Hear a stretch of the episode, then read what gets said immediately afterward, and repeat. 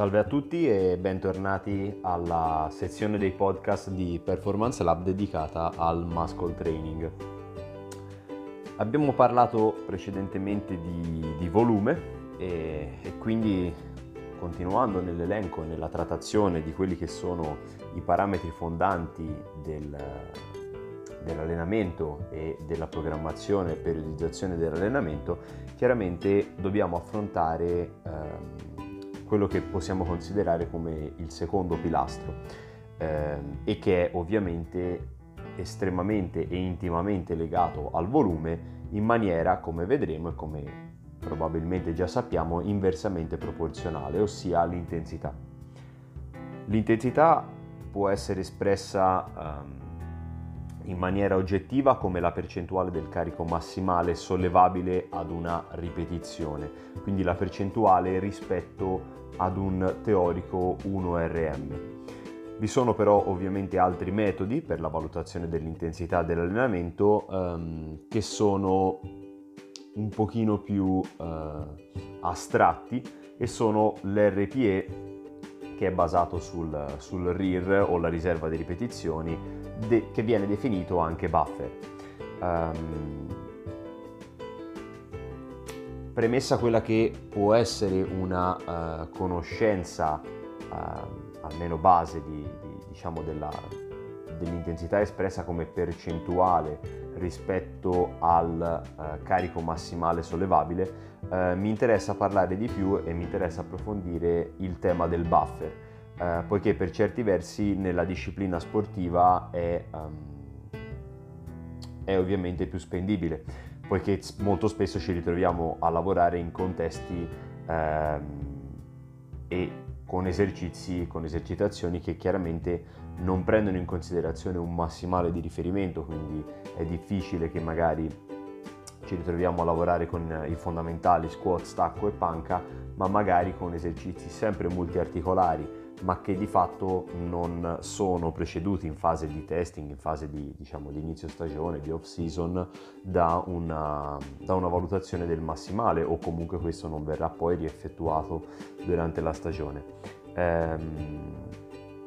è interessante quindi parlare di RPE e concetto di buffer eh, prendendo in considerazione quella che è la scala che va da eh, 5 a, a, 10 dell'RPE eh, per, per, per, la quale scala RPE 10 si considera come lo sforzo massimo o comunque uno sforzo eh, considerato, ehm, considerato oltre il quale non si potrebbe più eseguire altre ripetizioni quindi eh, un RPE 10 significa andare a cedimento,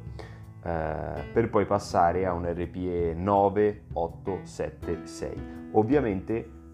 mano a mano che noi scendiamo da questa scala andremo ad aggiungere una ripetizione di riserva, una ripetizione che noi abbiamo eh, così spendibile rispetto a quel massimale che noi abbiamo raggiunto a RPE 10. Quindi eh, lavorare carico ad RPE 8 significa, lav- eh, significa lavorare con due ripetizioni rispetto a quello che è il nostro cedimento.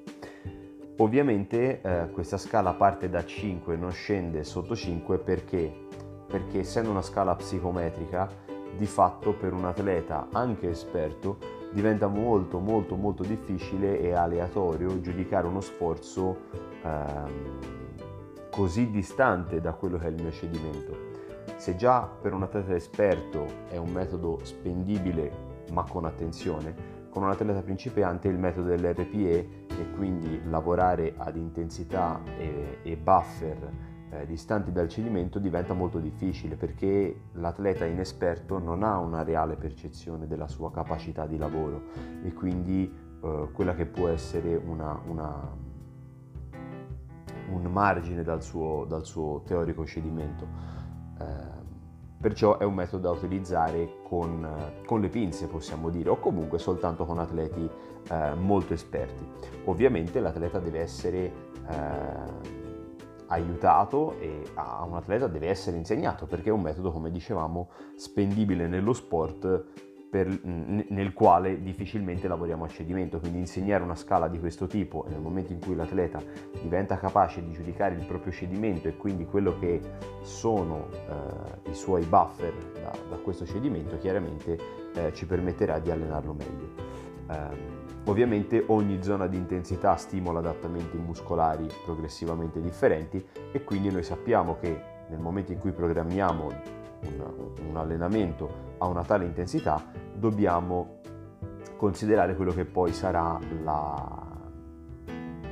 la, la ricaduta sull'atleta e quindi eh, farlo in base a quello che è il nostro scopo. Um, una precisazione sul concetto di intensità e sforzo massimale e forza massimale, eh, se